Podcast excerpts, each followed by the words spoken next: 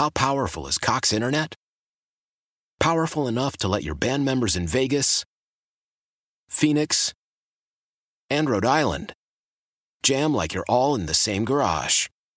Get Cox Internet powered by fiber with America's fastest download speeds. It's internet built for tomorrow, today. Cox, always building better. Cox Internet is connected to the premises via coaxial connection. Speeds vary and are not guaranteed. Cox terms and other restrictions may apply. Analysis by Ookla Speed Test Intelligence Data. Fixed median download speeds. USQ3 2023. I'm Tony Kornheiser. This is my show. My friends come on and you know them. We talk about the sports you care about basketball now, golf, and the metronome of your life, baseball. Whether it's opening day, the big tournament, or one of the majors, we have the best to preview it and break down just what happened. And let's not forget the important stuff the amount of daylight where I live, the importance of speedies, and the rankings of beach style pizza. Listen on the Odyssey app or wherever you get your podcasts.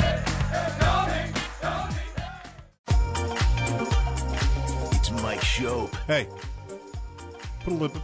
I never get this line out the first time. It's not even good. Hey, put a little. Put a little bit more in there, cowboy. And the Bulldog. What's your degree in? Kicking ass and taking names. On WGR Sports Radio 550.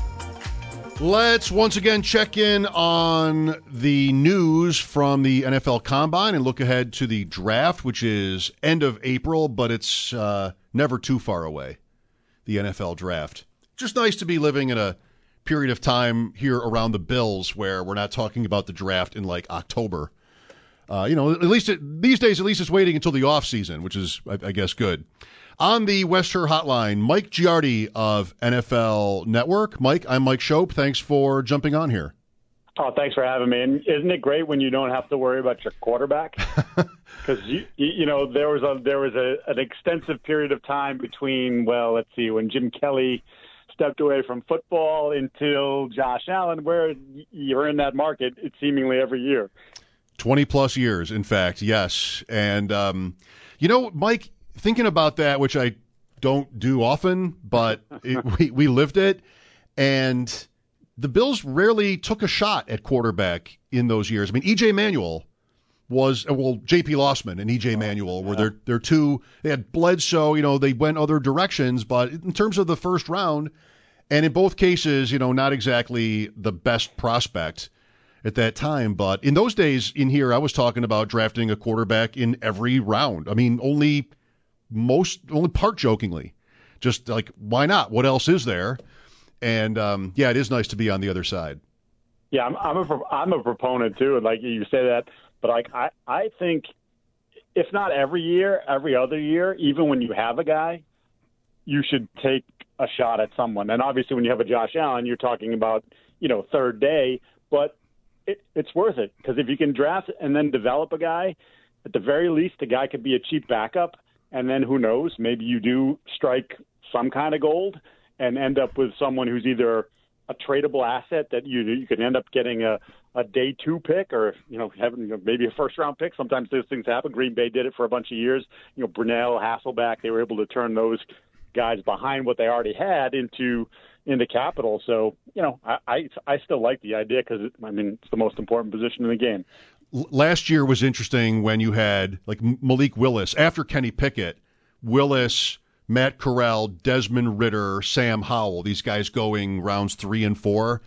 And that's a really tough spot, isn't it, Mike? Like the, the investment is really not there. Like think of Willis at this point. Man, a year ago at this time, he was like mocked really early in drafts or starting to be. But at this point, like he gets, ends up losing his quote job to uh, like basically Dobbs was what? Just a journeyman free agent Yeah. er- emergency with the season on the line. And so, like, they really don't have the commitment to him. They probably don't have the patience to put him in and see what happens. It's a team that's been in the playoffs a lot. And, like, where does that leave a guy like that? You know, the organization is just kind of in between on him. I don't know. Like, I wonder if he'll ever be a starter. Yeah, I mean, he certainly didn't, you know, I mean, obviously the flashes of athleticism, there were a couple of throws that you said, whoa, you know, there's the that we heard and, and we saw at various points in the workouts uh, coming out of Liberty, but it's just a long way to go in terms of playing the position at the NFL level. Um, and yeah, now you, you got a new GM in there. You know, they blew out Jon Robinson midway through the year. So, you know, is that Robinson's pick? I mean, Mike Vrabel has a lot of sway there, obviously. So I'm, I'm sure Mike was on board with it. But now you saw it. Now, is there any commitment to him organizationally? I, it, it doesn't feel that way. And I, you know, there's some rumblings about what happens with Tannehill here, whether they try to trade him, whether they decide to just, you know, we're going to eat it, we're going to we're going to cut him. Uh, I think the most logical thing is that he stays there unless someone blows them away with an offer, which I, I find hard to believe that someone would. Um, and then, yeah, what do you? Where, where is Willis? It, you know, he could be one of those guys that, you know, next year at this time is looking at a different team. You know, and mm-hmm. and we're talking about well, maybe such and such a team can can you know bring out the promise in this kid that we talked about two years ago. Really tough round for quarterbacks. You know, they just kind of have to hit it right away. He was never a guy who was going to. But like Russell Wilson shows up and he's undeniable, I guess. But most of these third round guys, like there's a reason why they they fall. Anyway, you haven't given us your time here today for me to ask you 17 Malik Willis questions. uh, I assume Mike Giardi of NFL Network. While we're on quarterbacks, though, what do you like at the top? Saturday is the big day where s- some, not all, not Bryce Young, but some of the top guys are are going to show their stuff. I'm hearing a lot of excitement about Richardson yeah. uh, from Florida. Mike, what do you what do you see happening there? Well, so you're and you know being in Buffalo, you're getting the and actually there's been a couple guys now. Levis is being comped to, to Josh. Like I see some some some of the similar traits, the ability to make the strong arm, all these sorts of things. And then when you look at Richardson, I think he was a 53% passer last year at Florida. Um, and Josh, obviously at Wyoming, was the numbers were kind of similar. So I think that's probably why you're getting some of that comp too. Um, look, he's he's a tremendous athlete. I mean, all you have to do is look at some of the highlights. You don't even have to go deep into it. Um, but it is the other stuff. It's the processing, um, and it's just the, the you know the overall feel for the game from a passing standpoint that he's going to have to develop at, and that's why he'd be one of those guys like uh, you know the Pat Mahomes with Alex Smith ahead of him and, and basically able to sit that entire year. Like that would be a great spot if Richardson ends up, you know, in a place where they say, "Hey, look, we're not going to feel pressure to play you right away. You're going to sit there, you're going to learn, and when it's time, when, when we feel it's time, we'll give you the opportunity, but you're going to have to earn it. So, you know, and now, you know, we went from three weeks ago he was a second or third rounder to now people are like top 10, no question. Um, and that might put a little bit more pressure on him to develop maybe faster than you know we were kind of thinking just a few weeks ago because of how fast this stock has risen. Do you like one of these guys like the most? I, I love Young, I mean, and I know like he's probably going to be the number one pick. He just has such an innate feel for the game. He he, while not having the the like the most ridiculous arm, the arm is plenty good enough, uh, and he has this that kind of quotient where it doesn't seem like anything fazes him. He makes a bad throw, he didn't make too many of them, or a bad play, and then he he has that ability to just sort of erase it and not let that one become two and two become four, you know, and so on and so forth. So I love that about him. The the, the big fear there obviously is the size. I mean, if he was three inches taller and 20 pounds heavier, it's a no-brainer and no one's questioning it. And we're probably talking about him in the same light that we talked about Trevor Lawrence a couple years ago, and then before that Andrew Luck, right? I mean, that was mm-hmm. kind of the gap between who we thought were the franchise quarterbacks. But he's not big, and I'm sure he'll weigh over 200 here, um, and he's not going to do anything else. Um, but the can he keep that weight on? You know, is it or is he just pounding Pedialyte right now and until he gets on the scale and, and eating Doritos and and whatever else, you know, just just sort of get them to that weight. I, that's a, I think, as you know, like for all those guys, when you make this big push to gain weight, that's great. You get on the scale. How look at he's he's put on 15 pounds. He's put on 15 pounds of muscle, and then you, you know midway through the season, you're like he's back down to 185. You know, like that. Yeah. That's just the, that's the nature of the beast. So that's the thing that scares me. I think we've seen, you know, smaller quarterbacks have. You know, Kyler Murray's a phenomenal athlete, right? And he's thick but he's had injury problems before, even before the, the blowing out the ACL, which was you know whatever. That's a freak thing, uh, non-contact. But him, uh, Baker, not a big guy. You know, Baker had one good year, and then you know he's bounced around all over the place, and clearly looks like he's a journeyman guy at this point. So I, I kind of have a fear of the smaller quarterbacks because otherwise, like I said, I think he, he checks every other box. Mm-hmm. I can confirm that Doritos theory. By the way, you will put on weight. Also, turning fifty will do it. But Yeah, think, uh, yes, yes. I I feel I feel that pain, my friend. I don't think Bryce Young has to worry about that anytime soon. But so do you have like if if if you're a Bryce Young fan, you or anybody, what do you want to have happen here with this draft for him? Like Houston, I don't know. It's fluid, but Houston has not been really good at all. Like, is that the organization for him, or do you want Indy and its new coach or someone else? Like, what should a Bryce Young fan be hoping for?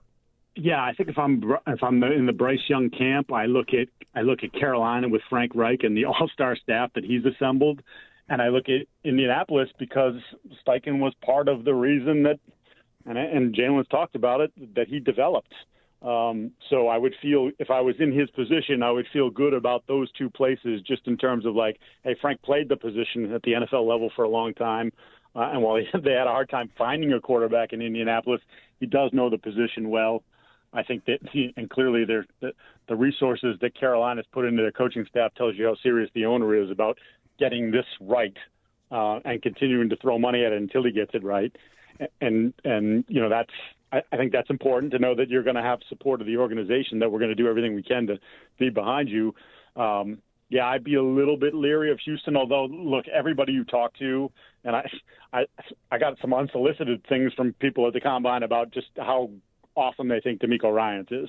Okay. So maybe finally, you know, Houston got this right with their it's the third head coach in three years. Maybe Nick Caserio and the ownership got this right, and they got someone that they can they can build the foundation around. And this guy's the you know as everybody says phenomenal leader, but also really good with X's and O's. So um, maybe the tide has turned, but if I'm him, I'm I'm thinking more about who's got the better offensive staff in place and and a system that's proven to work in the league. And to me, those are the two teams that jumped out. How do you feel about the Raiders for this with Josh McDaniels? And I mean, for now, they have some good skill position guys. I don't know how how that might change. There's also the possibility they go a different direction than quarterback. But um, would you like to see one of these guys end up there? I think it would be fun. I think uh, you know, like I. I've come around on Levis. You know, he didn't really have a great year, but there was the the toe problem, and I think it kind of threw his mechanics off a little bit. If you go back and look at the tape from two years ago and talk to the people that evaluated him then, they're like, "That's the guy." Like if that, I mean, in terms of like th- that's the kind of player you're projecting. Like the, two years ago, that per- performance would have got him in the top ten, you know, top fifteen, um, and now you know it seems like you're starting to get momentum now because people have kind of gone back and looked at that and and uh, you know checking in on his makeup and and how they think he processes things. He would be an interesting guy for me in that system um, because he can he he is one of those guys that can make all the throws. I don't have to worry about his arm strength at all. That kid's got a freaking hose, um, and so that would be an interesting combo. I just wonder Vegas's problem wasn't really their offense. You know, they had some health issues there, and they didn't seem to get their three stud pass catchers on the field at the same time but their defense is awful. I mean, they're they're legitimately looking at a a team that could have nine new starters on defense next year. um, so I wonder if they can just say, you know what, man, we kind of went in this year to do it with the, the Adams trade and signing Chandler Jones, but it, it, we we couldn't cash in on that, and now hey, tell the owner, look, you saw our defense. We can get competent quarterback play from Jarrett Stidham, bring in another guy, Jacoby Brissett, Jimmy Garoppolo on short money for one year or whatever, build up the defense, and then go find the quarterback. You know, if we get to that point.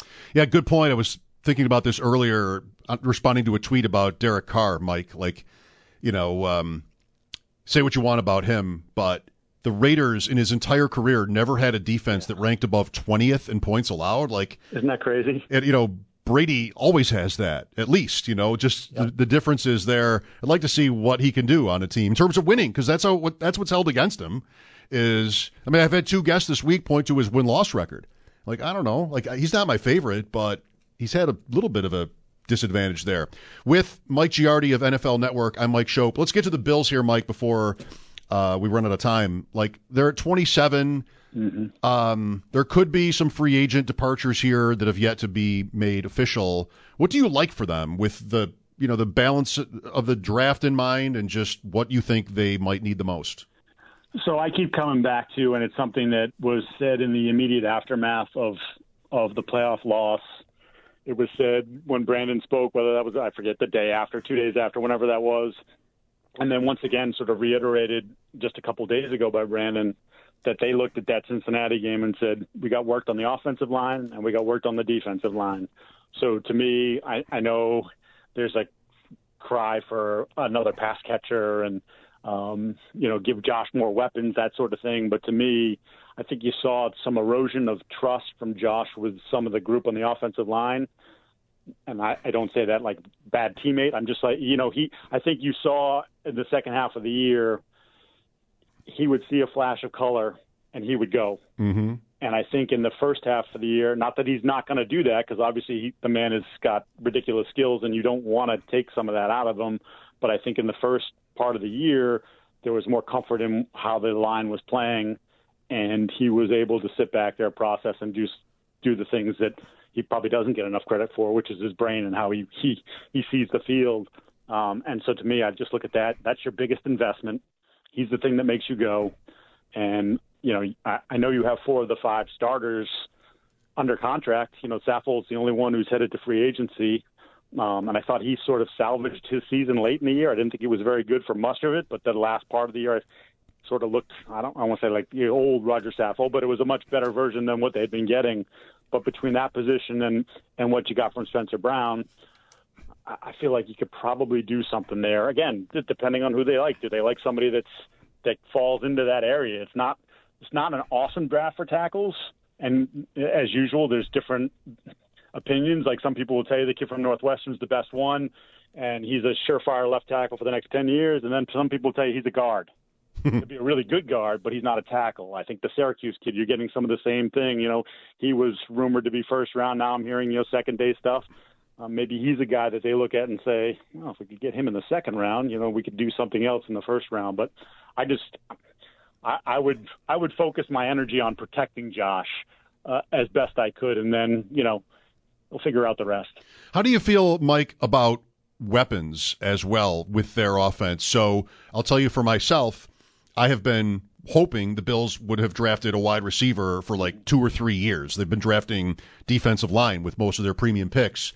And I can I can name names. So could you. Think of guys even round two. Last year I would give them a pass because six went before them in the first round, and then even like George Pickens, Skyy Moore went in front of them in round two. Okay, it happens.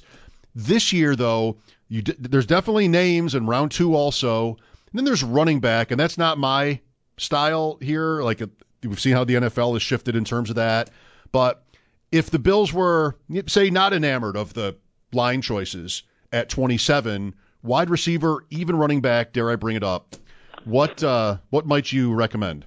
Well, so I'm I'm a uh, I don't know if I'm the, the the driving the bus of the James Cook fan club, but I am definitely a believer in that player. Okay, and I understand. You know, there's still some question because we didn't see. You know, he, he he wasn't carrying the ball 20 times a game. So you're, you're wondering, well, yeah, can he be? Not that there's bell cows anymore, or not too many of them in the league, but can he be that guy?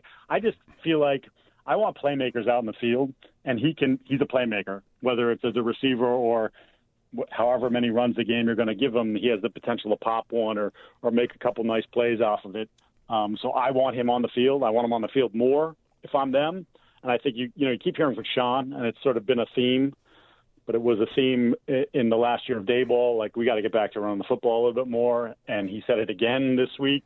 He definitely wants that to be part of their identity. I don't know that I would go that far when Josh is my guy, but you do want to have a competent run game, and I think they could do that with James and whatever fill in the blank, one year veteran stopgap running back.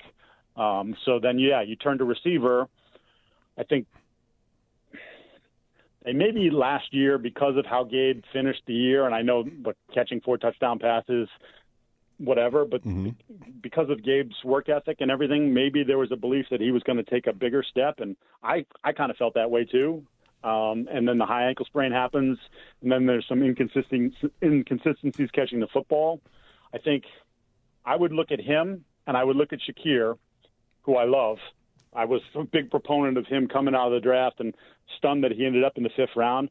I think if you can get a healthy Gabe with another year under his belt, and now you have a second year of Shakir and a little bit more trust built with the quarterback, that you might be okay there. I mean, would I still look to add? Yes, because I think the slot is still a you know you still want uh, at least a veteran presence there, and whether that means running back Cole, I don't, I don't know. I don't. I mean, that's not the that's not going to save you, but I think they need more of a consistent answer from that position. But I'm not. I'm. I guess I'm less hung up on it than others, just because I still think there's youth at that position with some high ceiling, and we haven't seen it consistently. But again, we're entering year what year three of Gabe and year two of of Shakir, so that that gives. How powerful is Cox Internet? Powerful enough to let your band members in Vegas, Phoenix, and Rhode Island jam like you're all in the same garage. Get Cox Internet powered by fiber with America's fastest download speeds. It's internet built for tomorrow, today. Cox, always building better. Cox Internet is connected to the premises via coaxial connection. Speeds vary and are not guaranteed. Cox terms and other restrictions may apply. Analysis by Ookla Speed Test Intelligence Data. Fixed median download speeds. USQ3 2023. This is Tony Kornheiser's show. I'm Tony. You expected someone else? So, what exactly is the show about? Hmm, I don't know. It's a sports show nominally. Football's over, but we're finally at a point where things matter in college basketball, and baseball season is on deck. Greatest three words in the English language pitchers and catchers. We have some of the best voices come on and explain what matters or what makes an upset, like Ryan does. Nine over eight. No, that's not an upset. No, yeah, it is, Bob. And if you're lucky, I might just tell you about my search for discounted sleep pants or my worries about what my dog just ate. Listen on the Odyssey app or wherever you get your podcasts be some hope that internally you have the options already available to you. I like it. Really good uh, analysis, Mike. Thank you for your time today. Hope we talk again. Absolutely, anytime. All right, cool. Mike Giardi, NFL Network, at Mike Giardi on Twitter. There it is again. Like he sounds really sharp to me. I don't know that we've spoken before, but how do you like that argument for offensive line versus the skills? Especially receiver, because you know how I feel about running back. I don't love James Cook like that, but I'm not drafting a running back. Um, wide receiver though, interesting. Like he's pretty pretty firm. I like what they have. Free agency is really, uh, I mean, at the top anyway, top end, pretty rough at receiver. The Bills have cap issues already.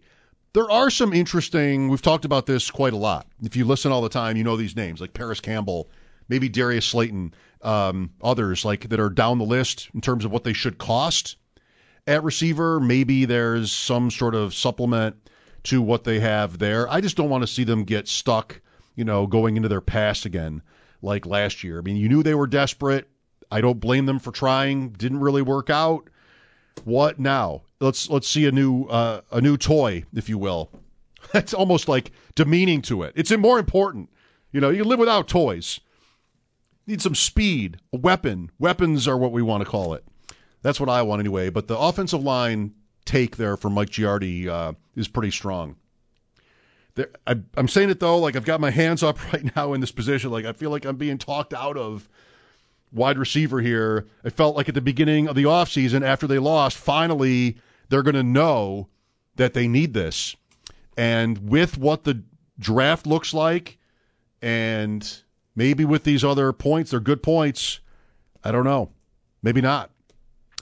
803 0550 for your calls. Now's a great time for you to call in if that's what you want to do. Five o'clock, more from the combine. Connor Rogers will join. Six o'clock, Sabres pregame, Buffalo at Boston.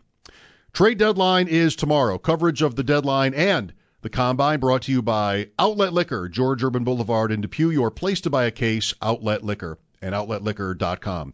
This is Mike Schopp on WGR. What is the price of Daniel Jones? Obviously successful, led a team to the playoffs. Stats aren't there, but also didn't have any weapons besides Saquon Barkley, who, if they get a deal done, Barkley will get tagged. So it, get, figuring out his price is has been difficult, but they're working at it. Several hours a day over the last couple days, back at it again today. He has a new agency in, in Athletes First. The Giants have been working with them, not around the clock, but I would say a significant amount of hours the last couple days just to try to see can they get this done before the tag deadline. Ian Rapoport, that's the Giants. So, what happens with Daniel Jones, Saquon Barkley?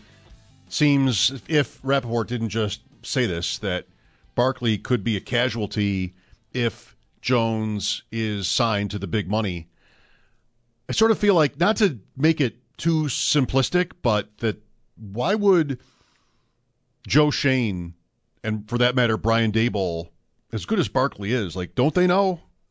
I mean the the money that Barkley would cost, you could make some fans, you know, are often not going to get that, and you know maybe they're right. But my attitude about it is, I've, which I've said only about a million times, is I don't want to pay up for running back. Barkley is a star, and the Giants just made the playoffs for the first time in a long time. Daboll's the coach of the year. It might be they might need to do it delicately if they don't end up paying Barkley in terms of their fans or even their locker room and Jones getting this is sort of twisted, but Jones getting big money uh, might give them an out when it comes to Barkley, um, just in terms of the public face of it. But yeah, I, I kind of want to think the the new Giants guys sort of know that Barkley is a bad investment, or you know, I, I just think he is. Nothing against him; he's great. He's won me, he's won me some uh, fantasy titles, so I'm certainly not mad at him. Let's go to Tom here on WGR. Hi, Tom. Hi, I I, I enjoy listening to uh, Mike from NFL Network, and uh, and I agree with him because if you look at the Cincinnati game, uh, Josh Allen, I mean, as soon as the ball was snapped, he was covered with people. Uh, Mahomes had a lot of time in the Super Bowl, and even you know Brady, when you rushed him and had no time, he was just average. And I think we can have all the weapons we want, but I've never seen a quarterback be able to throw on his back. And I think we just have to give Allen just a, a second more or do something with the offensive line. And I would love to see the offensive line worked on in the draft because that's the key to the game right there is giving Allen time. And he has had no time the last three or four weeks of the of the season. It was just all Allen running and rushing and finding plays. And you can't do that forever. Thanks, so Tom. I do agree with him. Oh, sorry. Thank you. Thank you. I mean, I think you're overstating that quite a lot. I, am sort of used to that when it comes to Allen. Like it's never uh, it's never Allen's fault. So if you really looked at time to throw, Allen against Cincinnati, or you say three or four games worth, and you know Mahomes in the Super Bowl. I mean, my God, Mahomes like they didn't sack him, but he was not. It was not like he was comfortable back there. I think the numbers are probably really close. I don't know that, so I'm risking sort of my memory of it uh, by saying that. Um, I, I don't either think like that the Bills are all set up front. I think upgrading there makes sense if they can do it. I think they have to be pretty shrewd about offensive line. I mean, that's kind of true about most positions. They're just not going to be able to spend freely and get the considered best guys. So you have to really count on their process for knowing who the guys are, uh, and to hope hope that they get that right, be it in the draft or even in uh, free agency. But you know, I, I, think of a couple of plays from the Bills' loss to Cincinnati where he was not so much being forced to run as soon as he got the snap. I mean, it really wasn't that bad. But what what the Bills maybe have a little bit to fix that isn't so much exactly pass protection is they want receivers and their offense just to sort of create separation, whether that's by scheme or by who the players are running routes uh, or both. Ideally, it's both, so that you don't need forever. You know, you don't need to have the best pass protection in the league to be able to get the ball down the field. So um, there's different different ways to to do that. I just you know I think it's I think it's right to admit sometimes where where it is on Josh. You know, I like the way you, you talked about Tom who called in, like the way Mike Giardi was talking, and I liked it too. And he said, you know, the point of the what was the phrase? Like he saw a color and he threw the ball. You know, just I think not that I know from experience, but it feels like at, at that position, the the pressure builds, and you know you're not getting separation. You know that, like Cincinnati, the stat that was to me the most damning about the Bills that it was not like how much time Allen had. It was that like a PFF stat, perfect coverage, perfectly covered plays. The number was two thirds, 66.6% of plays. The Bengals had what was determined to be perfect coverage. on the Bills. So what is that? Again, it's scheme, right? Like they're they're all over what you're doing, and it's players. And the Bills after Diggs, like I don't know what this was for Beasley exactly because he was somebody who at his best was great at getting open. I'm not sure where he rates in that game or just after his comeback this year, but like the Bills did not get open. What whoever you want to blame for that, they did not get open against the Bengals. And so if you're Allen, you know, you you got to go. I got I got to try something. So that's not as, as, much on him or almost at all on him, but you know, there's blame to be shared from that game and the, you know, like the Chiefs the Chiefs kept the Eagles from sacking Mahomes, but Mahomes had to really he had to scramble literally and figuratively in the postseason in that game, and he was uh, he was phenomenal.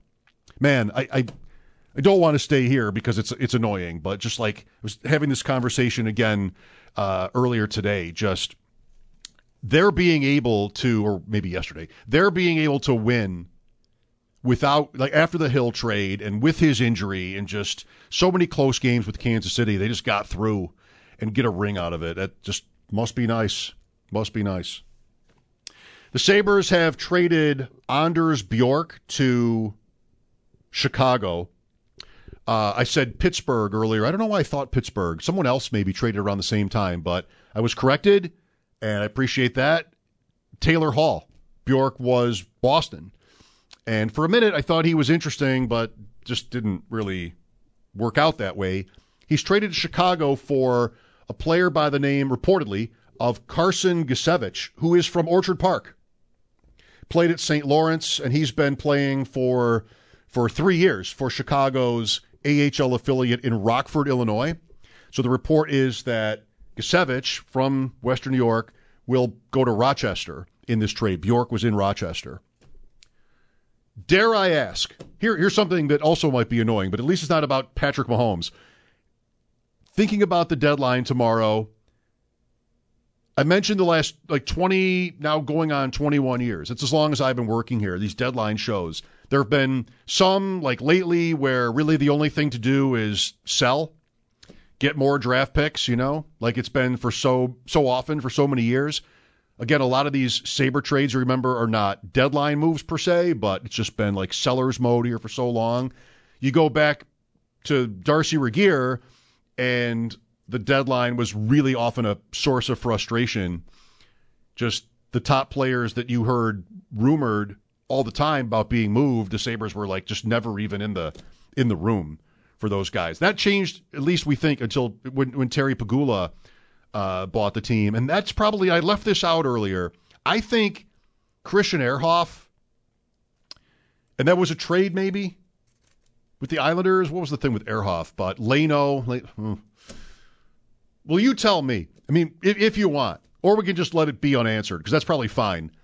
What has been the highlight of deadline day for the Sabres in literally two decades? What has been the best deadline move they've made.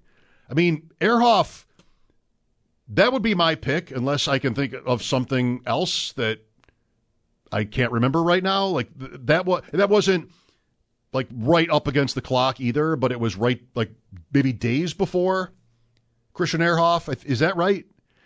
Getting him, I, boy, I might have that wrong, but I remember a couple of moments from that, texting with friends and suddenly like it just was it felt like a new day.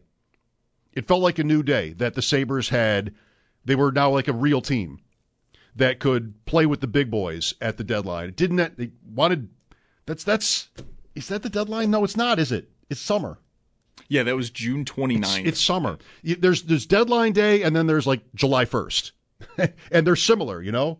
They're similar and like you sort of get anxious and what is going to get done here? Ehrhoff is is uh yeah, it's a different day. Like with Leino. That's why I put him with Leino and Brad Richards, who they didn't get. That what what is the so that that doesn't count because it wasn't a deadline move, so it shouldn't count. What is the best? What is the highlight? Some of them, like you might have been excited at the time, but then, eh, Brad Boyes, right? Brad Boyes would be a move. Torres, Brad Boyes, Okay, and then didn't really get anywhere. It's not a day we celebrate, is it? July 1st isn't, and uh, the deadline tends to not be too because we've gotten rid of good players on this date, or also July 1st when they leave. Um, I don't know. It's just sort of a thing to think about. I- I'm optimistic for the Sabres. I think they're doing things right. There hasn't been anything substantive, at least, I, in my opinion, to uh, work with yet this year. The day is tomorrow. And so, you know, most years I think it's sort of normal that you wait until the last day. But this year there have been so many other trades that uh, I wonder how much of it has sort of gone by already uh, for the Sabres. But maybe they'll give us something to talk about and, and play with here tomorrow. Like my first, I think anyway, um, trade deadline being back in Buffalo at my old station was Bob Corkum. And that was kind of like a sort of a a joke, a punchline that was revisited every year to follow how the Sabres at the deadline, like that was their move. That was their big move. And that's isn't that 2000 it's either 1 or 2. The 2001 team was very close to a pretty long run. They lose the Pittsburgh series, then 02 ends up falling short. Anyway, the simple point is there's there's not been a lot of great memories here around the deadline or on July 1st, the beginning of uh, free agency. Maybe today will be different or tomorrow. Deadline is 3 o'clock tomorrow. Paul Hamilton will be with me at the top of the pregame show tonight, 6 o'clock. The Sabres are in Boston. Uh, toughest team in the league. Big, big uh, task tonight for the Sabres at the Bruins without Dahlin, without Alex Tuch, who's on IR. We'll see what they can come up with tonight. Connor Rogers back to NFL coming up in about 20 minutes. 803 0550 is the number here. This is Mike Schopp on WGR.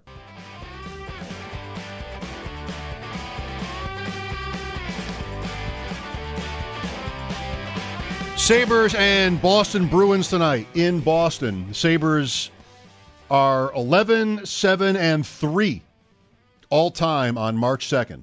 What's the three? What's the three? Here's John on WGR. Hi, John. Hey, Mike, how are you? Okay.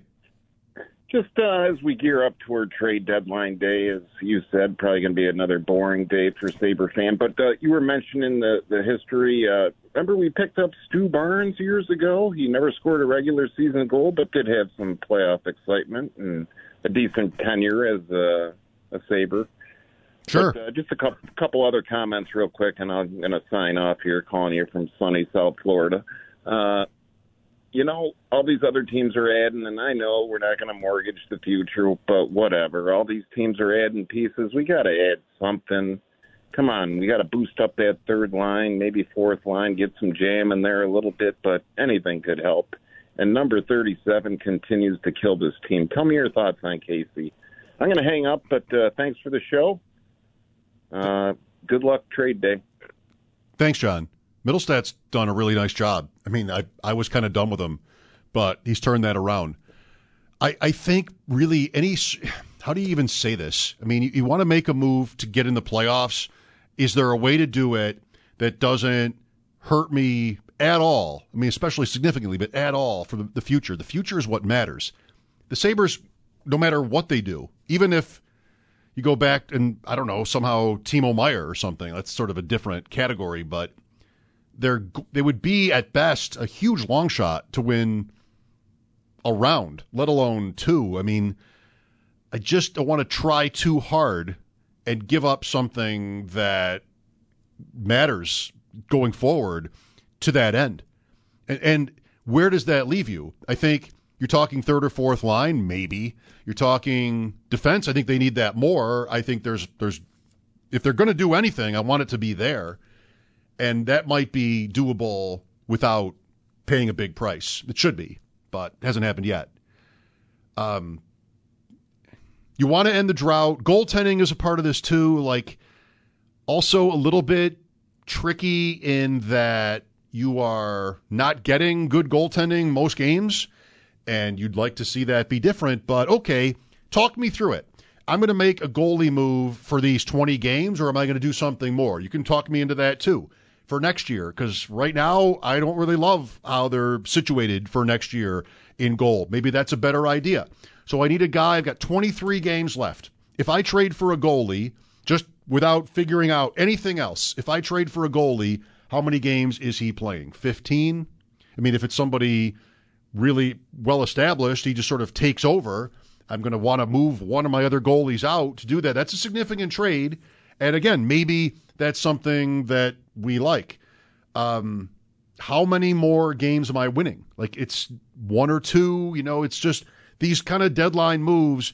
I, I don't know. I think they can often be not as good of an idea as it just seems just just generally you know my save percentage is low got to get better just plug this guy in and i do that goaltending does not work like that like the numbers are my truth we talked to chad DeDominicis the other day and he brought it up uh, because I, I think i might have asked him about a goalie trade he brought it up it's like the last x number 12 or 13 goalies who were traded their performance, except for one, was always down after the trade. Like that doesn't have to mean it can't work, but that's really that's to be taken seriously. I'm sure that's something the Sabres would know. I think these Sabres would know that and sort of consider that in any sort of move. What's the bottom line? I'd love to see him do something, you know, to talk about it. And I think if they did, it would be something that we wouldn't, you know, we'd probably understand. And maybe it's for this year, or maybe it's for be, uh, beyond. Um, eager to see if they can come up with something. But in terms of like getting into the playoffs, maybe, but it's probably not going to be super significant. And I think that that's okay. I think the future is what matters more here. So, kind of a boring take, but I'm a, I'm I can live with what this situation appears to be. I don't want to talk like it's over either. I mean, it is tomorrow at three o'clock, and for years, deadline trades. You know, the Friday is the day. The day of the deadline is the day. This year's just been different because there've been so many. There is maybe that feeling that you've missed something already. And in terms of certain guys, obviously you have who've been moved already. Connor Rogers coming up next, talking about the combine again and plans for the draft. Looking ahead for that. Mike Schopp here. Bulldog is off. This is WGR. We all agree that reducing carbon emissions is a good thing. And once again, Toyota is leading the way. We hear a lot about fully electric vehicles, and Toyota has them with more on the way. But we also know a BEV is not for everyone, whether it's because of cost, range, or concern about finding a charging station when you need it. Plus, the raw materials used to manufacture batteries are limited. Enter Beyond Zero, Toyota's vision for a carbon neutral future in vehicles and in manufacturing plants too, in the years ahead. The materials used to make just one long range battery for an EV could be used to make batteries for six plug in hybrids or 90 gas electric hybrids. That's why Toyota's position today is electrified, diversified, empowering you to choose how to reduce your own carbon footprint with the vehicle that's right for you a hybrid, plug in hybrid, or battery EV. So shop, learn more, and get details at toyota.com slash beyond zero. Toyota, let's go places. I'm Tony Kornheiser. This is my show. My friends come on and you know them. We talk about the sports you care about basketball now, golf, and the metronome of your life, baseball. Whether it's opening day, the big tournament, or one of the majors, we have the best to preview it and break down just what happened. And let's not forget the important stuff the amount of daylight where I live, the importance of speedies, and the rankings of beach style pizza. Listen on the Odyssey app or wherever you get your podcasts.